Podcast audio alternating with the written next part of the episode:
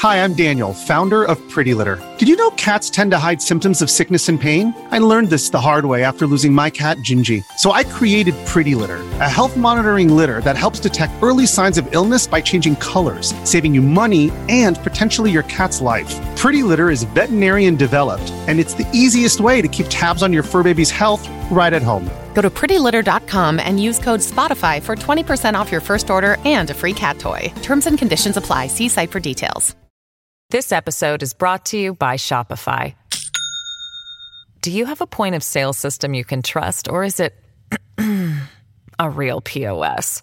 You need Shopify for retail. From accepting payments to managing inventory, Shopify POS has everything you need to sell in person.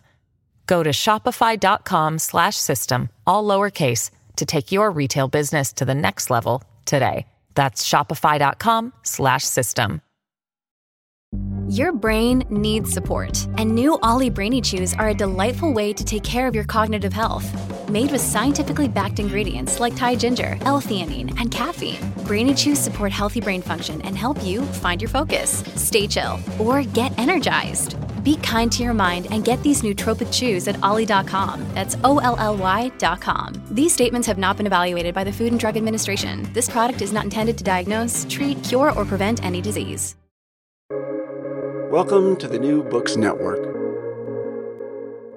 Hi, everyone, and welcome back to New Books in Game Studies, a podcast channel on the New Books Network. I'm Rudolf Inderst, the host of the channel. Today, we'll be talking to Andrei Nae about his new book, Immersion, Narrative, and Gender Crisis in Survival Horror Video Games. Before we jump in, though, I want to let you know that if you like our show, please leave us a five star review on Apple Podcast or Spotify and share this episode with your friends. And now back to the show. The book at hand investigates the narrativity of some of the most popular survival horror video games and the gender politics implicit in their story worlds.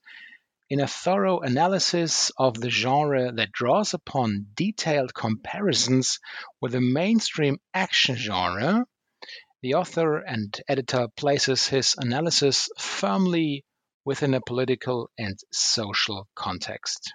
Andrei, welcome to the show. Um, thank you, Rudolf, for your invitation. I'm very happy to be here. Uh, it's really an honor, and uh, I hope I can provide you with uh, satisfying answers to your questions. Hmm, I'm pretty sure that will happen. Thank you very much. I wonder if you could begin the interview by telling us a bit about yourself, of course, including your favorite game and the one or even the ones you're playing right now. Um, thank you for the question. So I am Dr. Andrei Nae. My full name is Andrei Moore Nae, but I publish under the name Andrei Nae. Uh, I am a lecturer at the University of Bucharest, where I teach two courses in game studies. One of them, uh, which is dedicated to uh, the study of video games as narrative media. So it's basically an introduction to the study of video games as narrative media and the second course, uh, which discusses video games and cultural identity. So I look at the way in which cultural identities, well, as many as I can include in 14 weeks, are represented and simulated in video games. Uh, yes, I'm the author of Immersion Narrative and Gender Crisis in Survival Horror Video Games, published by Routledge. Uh, I am. I have also just um, successfully finished a uh, research project which whose manager I was on colonialism in video games. And I am currently under contract with uh, De Gruyter for a uh, edited volume uh, about um, colonialism in video games. The volume will be most likely be entitled "Colonial Intersections in Video Games," where I hope to provide a uh, more un- more encompassing post-colonial critique of video games, more encompassing than the ones than the very valuable existing analysis which uh, have already been published. Uh, this would be my short bio. Uh, as far as my, my favorite video game is concerned, uh, unsurprisingly, my favorite video game. Now, obviously, it's pretty difficult to establish what one's favorite video game is, in as much as it is very difficult to establish what one's favorite TV series or film or novel is. But um, I think it's safe to say that my favorite video game is Silent Hill 2. Uh, it's a video game which I played, well, quite a few years back. And uh, it is one of the reasons why uh, why I um, devoted so much time and energy to the study of video games. Uh, it was a video game which provided me with a very meaningful gameplay experience on various levels ludically, diegetically, emotionally, philosophically, if you wish. And uh, yeah, this is the game that really, really um, motivated me to to study video games. Um, so yeah, and your to answer your final question, uh, what video game I am playing now? Uh, I am currently struggling to play Horizon Forbidden West. I say struggling because as somebody who did a lot of research on video games uh, released around the year 2000, playing playing video games with uh, game time spanning for over 20 hours with a huge list of mechanics seems to be a bit out seems to be a bit out of hand. So i guess i'm not exaggerating when i say that i'm struggling to finish the game. And uh, i do have a deadline because i am attending a conference on um, on on video games. Uh, the you might be familiar with uh, the conference series playing the field which uh, has uh, has reached its third edition and I'm very happy to to have to have been accepted to the third uh, edition of this conference, where I will deliver a talk on uh, a, where I will yeah give a talk on the Horizon video games. So uh, yeah, doing my best to you know beat the game without cheating. Hopefully, I get there in time. Yeah. Well, some things uh, come to my mind right here, just on top of, from top of my head, so to speak of course, we definitely have to speak about your new book when it's coming out. That's a given. So, um, if I may ask, how old are you? I'm 32 years old. 32. Because that's, I have observed an interesting fact because you were mentioning Silent Hill 2 as your favorite video game. And a lot of my students, they're, let's say, in their, yeah, mostly early 20s. And Silent Hill 2 is one of those games that my uh, talking about uh, air quotes here my generation of, of game researchers i'm in my mid 40s we all know about this game and we all seem to value it a lot or have something to say about it or put interesting questions research questions um, but my students on the other hand they really don't get it. They don't get this game. It's just something old, they tell me. So it's a bit frustrating from time to time if we want to talk about it, if I want to talk about Silent Hill 2 with them. So maybe.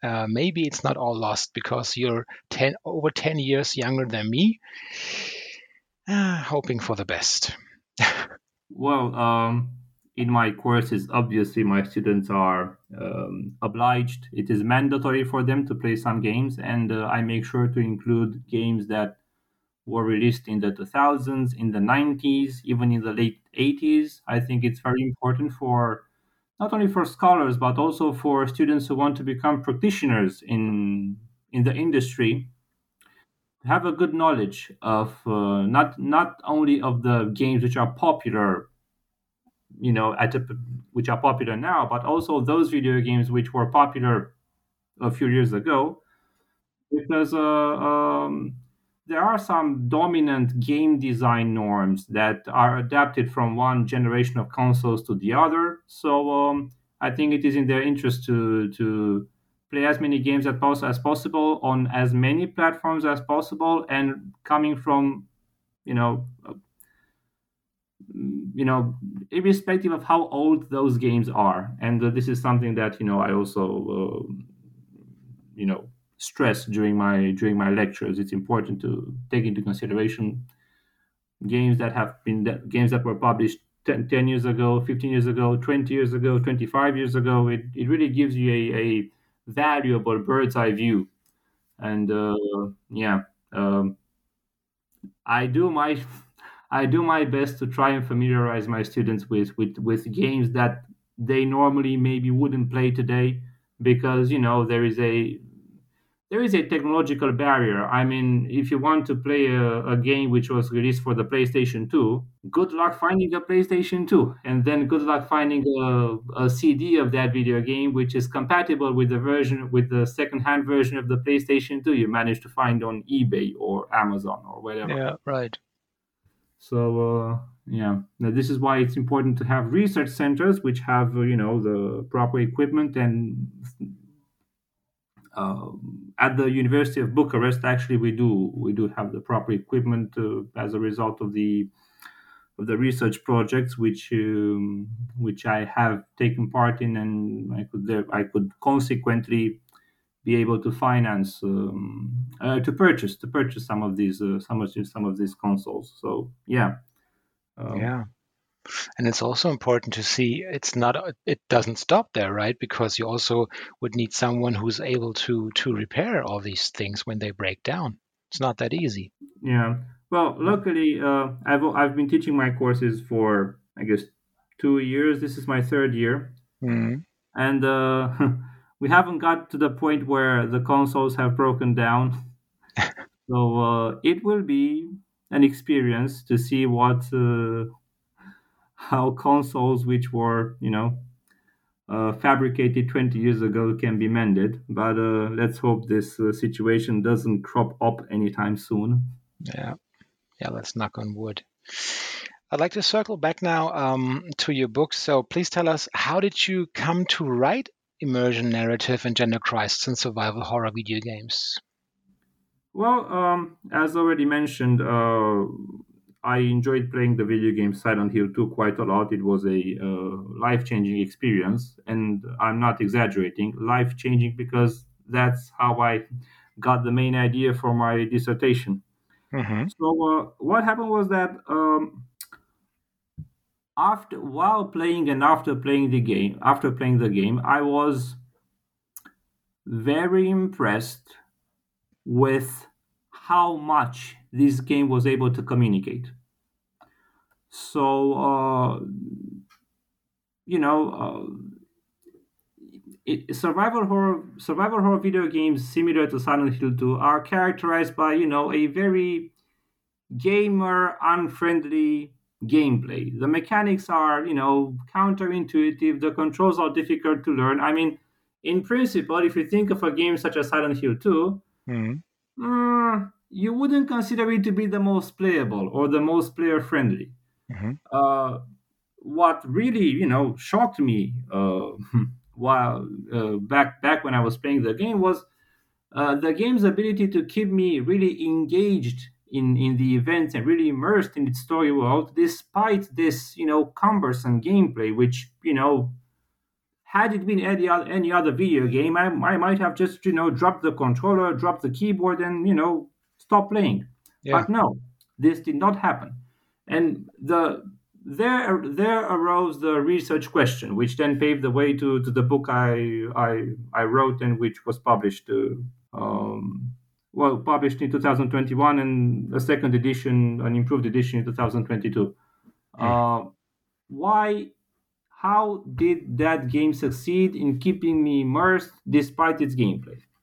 And uh, that's how I ended up writing this book because um, whilst trying to understand how Silent Hill, Silent, no, sorry, whilst trying to understand how Silent Hill 2 as a video game works rhetorically and manages to um, immerse the player, I realized that this is not that this was not specific to Silent Hill 2 only, but that this was specific to a um, to the genre, to the survival horror genre. Mm-hmm. And uh, basically, what I the main argument of my book is that to put it in very very simple terms, because I assume we will you know get to discuss this in more detail uh, during this show. Yeah. Uh, you know, most action adventure video games immerse players in a very you know standard way. They give the, they they give players more immediacy, more uh, intuitive controls, more engaging in-game activities. Therefore, they end up uh, immersing the player.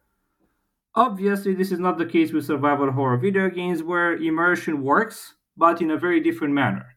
Immersion in survival horror video games um, lays um, rests first and foremost on their narrativity, i.e., on their ability to tell stories in a more persuasive and expressive way than many than maybe other um, action adventure video games, and their ability to assign diegetic meaning to this very gamer unfriendly gameplay, to these cumbersome and ineffective game mechanics, to these counterintuitive, sometimes annoying, often frustrating controls that are often difficult to master. Yeah. And, uh, you know, this was basically the hypothesis uh, that I, uh, you know, reached as I was as I was uh, doing my working on my dissertation, and uh, after you know graduating from the doctoral school, I published my dissertation and then wrote this book where I, um, you know, managed to uh, basically prove this hypothesis. I hope I have proven this hypothesis. Yeah. We'll see what uh, readers and reviewers have to say. Yeah, yeah. Um, we have talked, or you have talked about a little bit about immersion um, already, but let's let's uh, deep dive uh, into this for a second, or a moment, or even more than just a moment. Because your book is divided into three main parts, and the first one is titled Immersion and Gender in Action Games, and you decided to split it up further. Now, let's talk about your first branch under the headline Immersion in Mainstream Action Games. Maybe you could us you could guide us through your understanding of the term immersion itself here a bit. Mm-hmm. Yeah. Um, well, immersion is, you know, one of the main things that pop to mind that when, when people think of video games. Video games are considered to be one of the most immersive, uh, popular media out there. And uh, I guess, you know, people are right. Uh, and because immersion has been such a buzzword surrounding video games for ever since they they you know uh, entered the market and became mm-hmm. very popular. Uh, a lot of a lot of literature has been written on um, on the topic. Now, uh, because uh, the goal of my um, of my book was to focus on a specific type of video game, a specific subgenre of the survival horror video games, what I tried to do was to provide a um, a more on the one hand, a, a, a, more a simple yet encompassing understanding of immersion, but I mean, si- yes, simple and encompassing, but also palatable to the goal of my research, namely that of understanding how survival horror video games work. Um, so, um, when speaking of immersion, by drawing on the rich existing literature, um, I uh, I basically define immersion as a uh, concatenation of three elements: immediacy, interactivity, and narrativity. Mm-hmm. Um, immediate uh, and again, all these three components have been discussed in various other articles and, and books. And um, my my uh, my thesis is that basically when we assess immersion in video games we have to see to what extent games can be uh, immediate interactive and narrative mm-hmm. uh, basically immediacy refers to uh, immediacy is a is, is a concept which applies not only to video games but to media in general and uh, immediacy is uh, that immediacy is basically uh, the ability of a medium to erase itself, the ability of a medium to represent or simulate an object, an event, in such a way so that so that the viewer, the player, the reader, the spectator becomes unaware of the mediation. Mm-hmm. Yeah. Um, and, and, this is a concept, you know, coined by Bolter and Grusin, and it's one of the, you know, cornerstone concepts of um, of uh, media studies today. Mm-hmm. Uh, interactivity obviously refers to the ability of video games to um, uh, assign responsibility to the player in creating or in co-creating the material signs of the emitted by the medium, which we then use cognitively to create the mental story world represented and simulated by the video game. Yeah. Uh, now, obviously, again, interactivity is a concept which is uh, which has been a you know a, a heated topic of debate in the last years uh, because um, you know there are very many technologies out there which are interactive, but not all of them are as meaningfully interactive as interactivity in video games. Hmm. So um, when I speak of interactivity, I I I'm, I'm ref- I, I specifically refer to the meaningful ludic and diegetic interaction that that video games afford.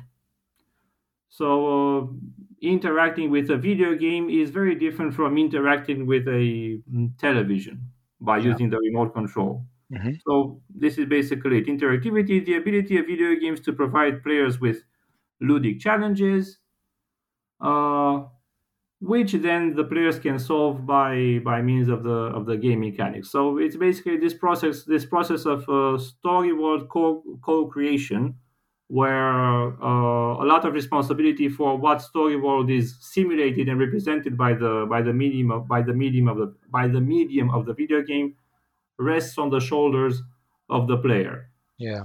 it's you know it is by virtue of the player's agency ludic agency and diegetic agency that a, that a series of events take place on the screen and not another one so this would be one of the components of immersion. Therefore in principle the more interactive the game is i.e the more ludically and diegetically meaningful your input as a player in a video game is in theory, the higher the immersion should be. And finally, there is the, the third pillar, that of narrativity, Yes. which I think is very important. Uh, narrativity is a concept uh, coming from second second wave cognitive narrative theory. So, in cognitive narrative theory, um, there has been this preoccupation for um, providing a new understanding of the concept of narrative to include the variety of narrative practices which exist out there. So basically, people like David Herman will say that narrative theory historically was very good at you know explaining to us how say novels communicate narrative meaning how films communicate narrative meaning. But unfortunately traditional narrative theory isn't particularly uh, adept to uh, you know analyze give insight into a whole range of other narrative practices which institutionally were not always favored i mean let's face it no one would have imagined a course in storytelling in video games in the 90s Mm, yeah. so uh, this is why I have this concept of narrativity, which, of course, when David Herman came uh, came up with this with this idea, uh, he wasn't specifically, you know, referring to video games. I mean, he might have considered them, but uh, his book, Basic Elements of Narrative, does not approach video games, if, if I remember correctly. Mhm. However, I realized that uh, his concept was very, very useful, fruitful, and generous, and provided me with the uh, theoretical scaffolding to understand how video games can also be narratives. Of course, not all video games are narratives, and this is a very broad discussion, which I don't think we have the time to uh, to go into. would be. Yeah, I would love to, but no. Yeah, I mean, we can have another show on that if you if you Yeah. want to. But uh, uh, basically, by means of David Herman's concept of narrativity, uh, I ended up being able to assess the level of narrativity of games. So, to what extent a video game can be considered a narrative, Mhm. based on his prototypical definition of narrative. So, David Herman, you know, draws a lot on prototype theory. It's it's a whole it's a whole thing there. Don't have time to go into it. So basically, uh, to, to, draw the conclusion of my understanding of, of immersion or the understanding of immersion which I propose in the game in the in the book and which I insist it is, is not necessarily revolutionary. It's more of a uh, review of existing literature and highlighting those elements which are common to various studies.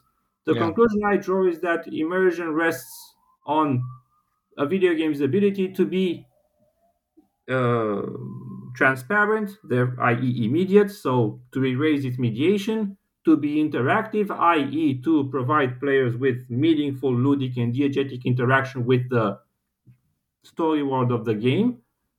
So, uh, yeah, giving players many meaningful interaction, the ability to interact meaningfully, and finally, narrativity, the the ability of video games to uh, to stage the events to to uh, yeah that's I guess that's a proper word to stage the events in such a way so that by means of of the limited in, means of interaction provided with the player a quote unquote good story ensues and right. uh, this is my my understanding of um, of immersion and uh, this is in my view the way in which mainstream action adventure video games try to immerse video games. If you look at the history of action adventure video games, uh, it, it, you know it, it's as if video games have been engaged in a immersion arms race.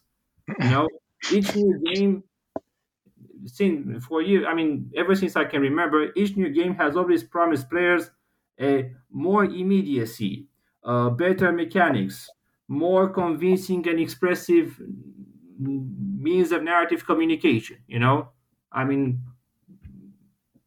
you know if you look for instance at uh, the evolution of consoles and the rendering capacity for graphic cards uh, the idea of constantly bettering the representational abilities constantly providing players with more more levels more abilities to interact with the game more mechanics and so on and so forth you know, has led to this, you know, progressive uh, understanding of, of immersion, which rests on this, you know, um, but which is buttressed by, the, by this idea that the more you have, the better it is, mm. which is, uh, you know, um, an idea which is challenged, in my view, by um, older survival horror video games.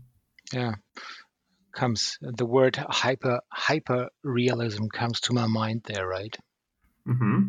Hmm. Well, in your second branch, then called the gender politics of immersion, you start out by stating that, and I quote here, video games are not politically neutral artifacts. Again, video games are not politically neutral artifacts. Now, I assume when it comes to gender politics in general these days, it's hard to find neutral positions at all. Where would you put digital games in this discourse then? Well, um, obviously, uh, video games, like all, like all popular media, are um, part of culture and they influence the, the dominant culture whilst also being influenced by the dominant culture. So we have this dialogical relationship between the dominant culture and video games.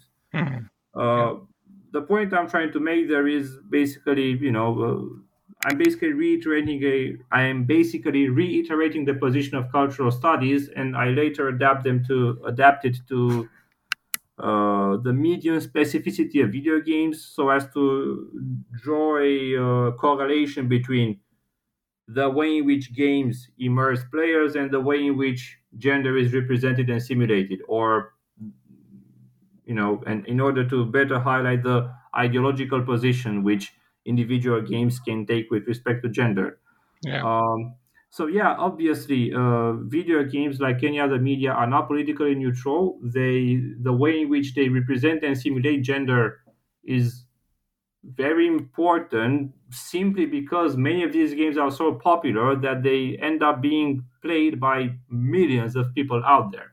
Yeah. So uh, it's very important that we also take into consideration the social dimension of these video games because you know they do play a role in the way or I mean, they video games because they are so popular, because they are so time consuming, because they are so immersive, yeah. they do play a role in the way we perceive the world, other people, other people, gender identities. I generally think that video games can shape to a certain extent our perceptions and understandings of gender, which is why a critical understanding of the way gender is represented in video games is required.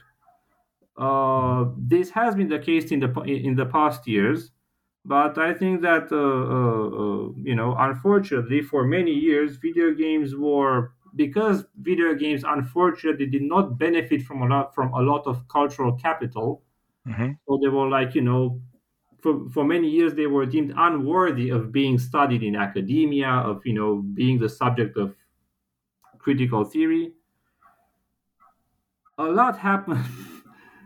there were very many video games which were very popular and very problematic, but not really benefit the, from the type from the type of criticism they would have needed in order for the franchises to improve them to improve themselves. And I think that uh, recent um, recent efforts to you know make video games which are more open to diversity are also the result is are also the result of uh, recent attempts in academia to include video games in syllabi, to fund research projects that focus on video games, to encourage cultural critics and people doing cultural studies and people doing political readings of culture to devote their attention to video games. So uh, basically, this book is part of this ongoing effort on the part on you know on the part of academia to work towards a more inclusive and more tolerant gaming culture. Mm-hmm. Yeah. This episode is brought to you by Shopify. Do you have a point of sale system you can trust, or is it a real POS?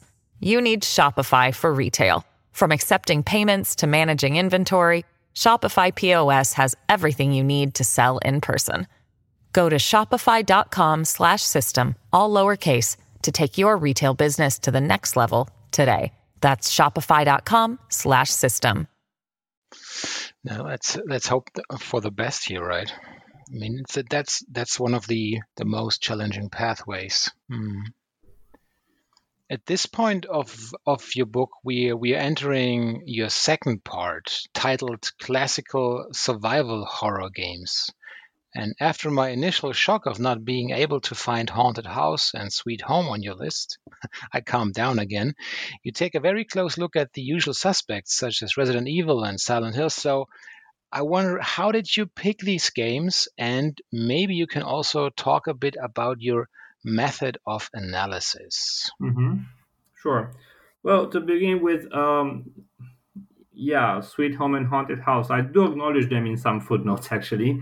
But uh, uh, the problem with so any endeavor to talk about the history of a genre involves selecting some games, some books, some films, and, and paying less less attention to others. Yes. Also, especially when one wants to draw some historical boundaries, you know there is a level of arbitrariness which i i acknowledge mm. uh, to me games such as sweet home are part of what i think can be referred to as the prehistory of the survival horror genre mm-hmm. to me the first full-fledged fully fledged survival horror video game is the first resident evil which paved the way for one strand of what i call classical survival horror and then, and then you have silent hill uh, succeeded then by Silent Hill 2, which really, you know, paved the way to for another strand in the what I call classical survival horror. Yeah. So, um, but a few words about the so, so, so yeah, I mean the reason why Sweet Home is not there is because I consider Resident Evil to be the first fully fledged survival horror video game. Um, and uh, I am aware that you know many survival, many hardcore survival horror video game fans might be shocked that many of the titles they are familiar with and may not be there. But the whole point of this book was not to provide overviews of games or genres because we have that already. when Mhm. I when I conceived this book, I it was my intention to provide a series of repres of case studies of representative video games Yeah. because what I felt was lacking in in um in game studies literature was uh, precisely this in-depth analysis of the political rhetoric of video games. Mhm. And uh, basically, what I did was to choose representative video games, provide in depth analysis in order to support my hypothesis. Now, to focus on, on what you know the, the method was. Well, so uh, first in the first chapter, I, uh, I discuss, I provide a theoretical groundwork for immersion. In the second chapter, I highlight, and this is something that is important, I highlight the manner in which gender representation and gender simulation relates to immersion or to the way in which video games um, attain immersion. I think that one of the most important findings of my book is the fact that I, I is the correlation which I identify between the immersion strategy employed by a video game and its repre- and its representation of gender. Basically, what I noticed is that action adventure video games which try to maximize their immediacy, interactivity, and narrativity are more likely to uh, opt for a very standard, conservative, even sexist representation of gender.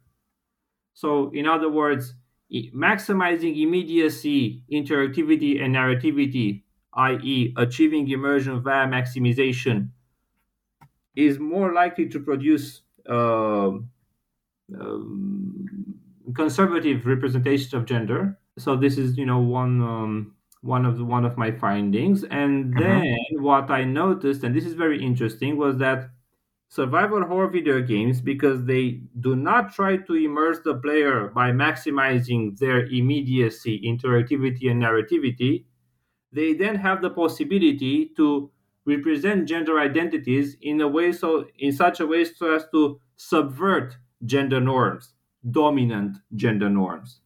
So basically what i argue in my book is that whilst most action adventure video games try to achieve immersion via the maximization of immediacy interactivity and narrativity survival horror video games or to be more precise classical survival horror video games the games released roughly in between 2000, 1996 and 2004 2005 immerse the players by and this is very interesting lowering their degrees of immediacy and, and interactivity but heightening their level of narrativity to the point that the low levels of immediacy and, and interactivity are narrativized so in classical survival horror video games, yes, the controls are bad, but that the fact that the controls are bad conveys diegetic meaning. Mhm. Yes, the visual language is very cinematic. The, you know, many important diegetic, uh, uh, very very many important ludic objects are concealed and hidden. Uh, the camera angles do not help you uh, to to play the game better, but this also conveys narrative meaning. So uh, these ludic game design choices are um, are made in such a way so as to contribute to the narrative communication.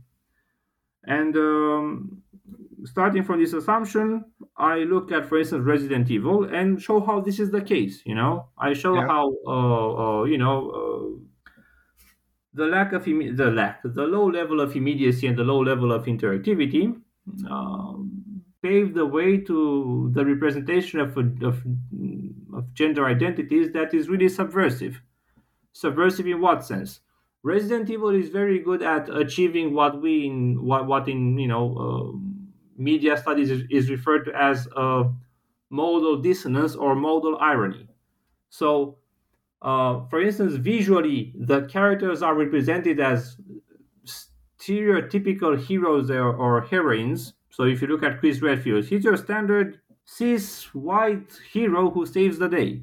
Hmm. So you know, you watch the first cutscene, you see the you see them, you, you see the characters, you expect them to be able to, you know, fight the zombies, defeat their opponents, and then you start playing, and all of a sudden you're super vulnerable.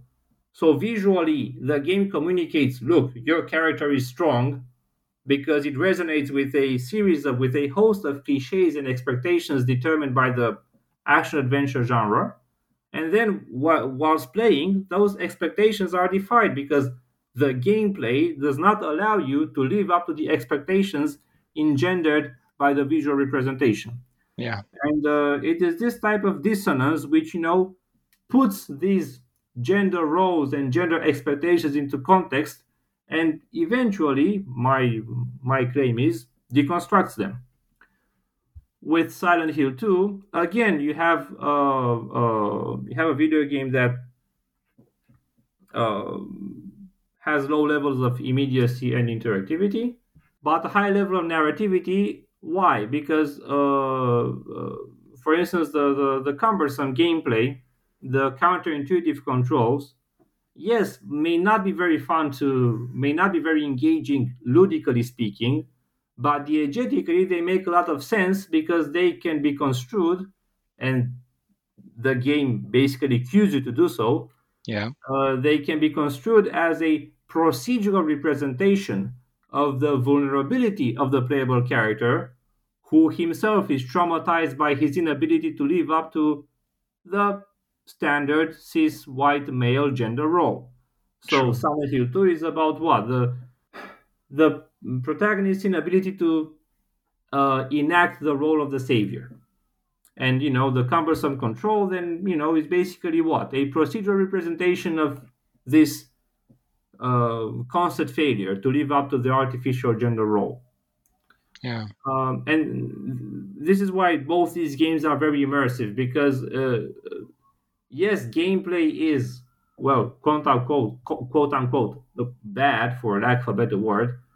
But although it is not very, it doesn't abide by, you know, our expectations as far as gameplay is concerned, they are very engaging. They are engaging because they communicate narrative meaning, and the narrative meaning they communicate is also very, very subversive, very subversive.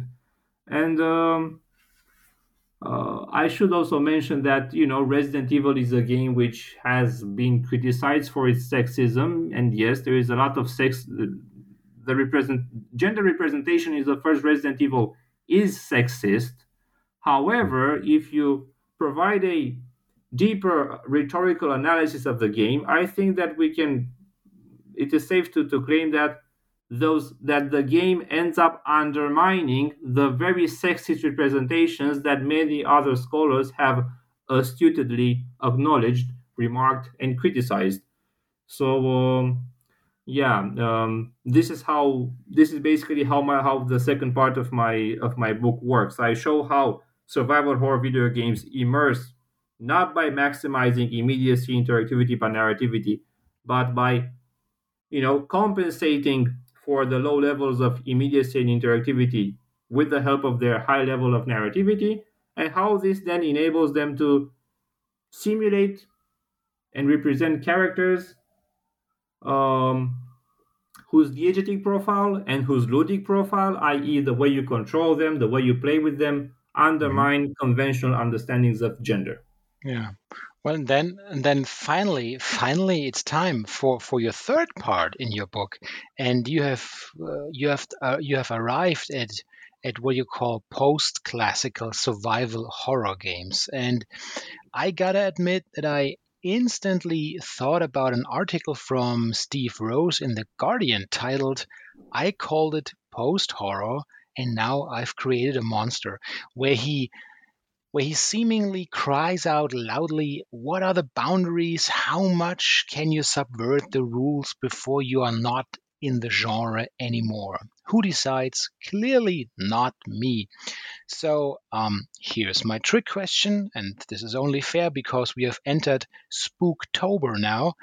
Sir, have you been creating a monster as well? Good question.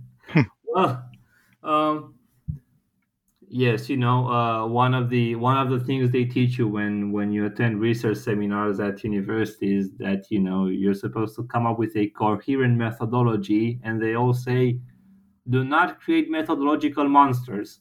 I hope my book is not a methodological monster. I, I, I put a lot of effort. Uh, I put a lot of effort into that first part, and the the feedback I have received so far has been positive. So, yeah. Uh, fortunately, it is not a methodological monster, but definitely post-classical survival horror video games are monstrous because they are very hybrid and heterogeneous in terms of game design. So um, I've just said that classical survival horror video games are characterized by this, you know, specific way in which they uh, they um, achieve immersion, what I call immersion via narrativization. So you have a you have a tricky gamer unfriendly gameplay which is narrativized by the story. All of a sudden, gameplay is not so much uh, fun because it's enjoyable to play, but rather it, it becomes fun because it communicates narrative meaning. This is only to, to a specific extent uh, valid for post classical survival horror video games, which try to sort of get closer to the dominant game design norms of the action adventure genre. So, uh, if you look at post classical survival horror video games, you will notice that many of them use first person shooter mechanics. Others use the third per, the um, the game mechanics of uh, standard hack and slash third person video games. So these games are not so player unfriendly as the older survival horror video games were. Uh, obviously this relativizes this uh, immersive strategy which i call immersion via narrativization and which i think is uh, representative for classical survival horror video games post classical survival horror video games try to find a middle ground between uh, you know the um, the impetus towards you know gamer friendly video games and immersion via maximization and the critical deconstructive impulses of classical survival horror video games. Uh, basically, when I say post classical survival horror, I, I speak about this very heterogeneous host of horror of, of horror video games which negotiate between these two contradicting impulses. Mm-hmm. The norms of mainstream action adventure video games and immersion via maximization, and the norms of classical survival horror video games such as Resident Evil, Silent Hill, Dino Crisis, Fatal Frame, Forbidden Siren, and mm. others. Yeah. And their deconstructive impulses and gamer unfriendly designs. Uh, so um, what what I show in my uh, in my third part in, in my third and final part of my book is that these games are very heterogeneous, both in terms of game design and therefore also in terms of gender politics. So some games tend to maintain the deconstructive and critical impulses of the of the of the older ones, whilst others are more how should I put it standard normative. To give you an example, Resident Evil 4 um, so as I said, you know, the first Resident Evil had many uh, sexist representations of gender, but the, many of those representations were um, undermined by the gameplay provided by the video game. Yeah. This is no longer the case in Resident Evil 4, where we, you no longer have the modal dissonance or the modal irony of the first Resident Evil. In Resident Evil 4, the standard cis white male protagonist saving the day against a host of uh, othered beings is enacted. So, you know, the story is no longer mm, as uh, the critique of, uh, of of the of the previous installments is no longer there. Um, on the other hand, you have games such as Hellblade: Senua's Sacrifice, where yes, you do have very many um, game design choices and game design norms which are borrowed from, you know, mainstream AAA uh, hack and slash third person video games. Mm. But this, uh, this does not prevent the, the video game from uh, articulating a critique of patriarchy, which is also very complex because what is very fascinating about Hellblade Senua's Sacrifice is the fact that uh, what we're dealing with there is a critique of patriarchy at the intersection with saneism. So um, I argue in my book this is a game that, although it uses conven- many of the conventional game design norms of hack and slash video games, it does manage to recuperate immersion via narrativization, and therefore it is able to convey a critique of patriarchy, which is uh, reminiscent of the classical era, of the golden age era of uh, survival horror. Yeah. Mm, I see. Well, we've taken up a lot of your time now, and we have also been talking a bit about your ongoing projects. But besides from your publishing activities, what are you working right now? And of course, what will you be playing next aside from Horizon when there's maybe a bit more time? Um, well, you know, we people working in academia uh, use a lot of free time to read more and maybe to prep classes. Yeah. Uh, uh, aside from that, you know, I just I cook vegan and work out in any way relevant. Um, uh, I I'm not vegan, but I cook vegan because my spouse is vegan, so you know it Mm. makes sense. Only fair. Um, no, uh, the problem is that if you live in Romania, it's very difficult to be vegan. It's very difficult, yeah. and I'm based in Romania, so it's a challenge. Yeah. Uh, yes, and working out. I mean, the pandemic has not been very healthy for all of us with all that sitting inside and not moving around. So I need to get into a healthier shape. So uh, this is what I do aside from uh, writing articles, reading articles, prepping classes, uh, and playing video games. Uh, the next video game which I want to play um, is and I, I shamefully admit I have not played it yet, Death Stranding.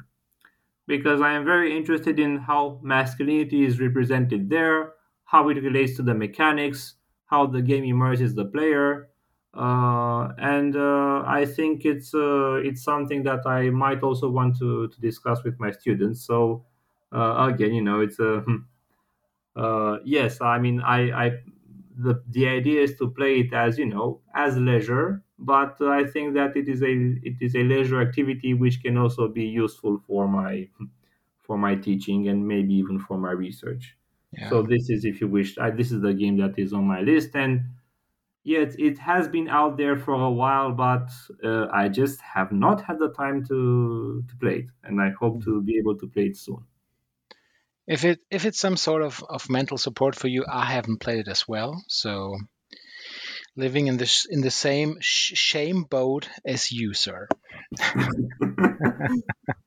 you're too kind Yeah. I want to thank you for being on the show today, and I really enjoyed it since I learned a lot. And I can also, I can only, sorry, I can only recommend to get your hand on that specific book. It's a great read. So thank you again, and take care, and goodbye. thank you thank you for the invitation So, dear listeners, I hope you liked this episode. If you are an author and or an editor in the field of game studies or game research yourself and want to talk about your latest publication, do not hesitate to contact me. To get in touch, please send us a message on social media. You will find me under Rudolf Inderst almost everywhere. Have a good one and stay healthy.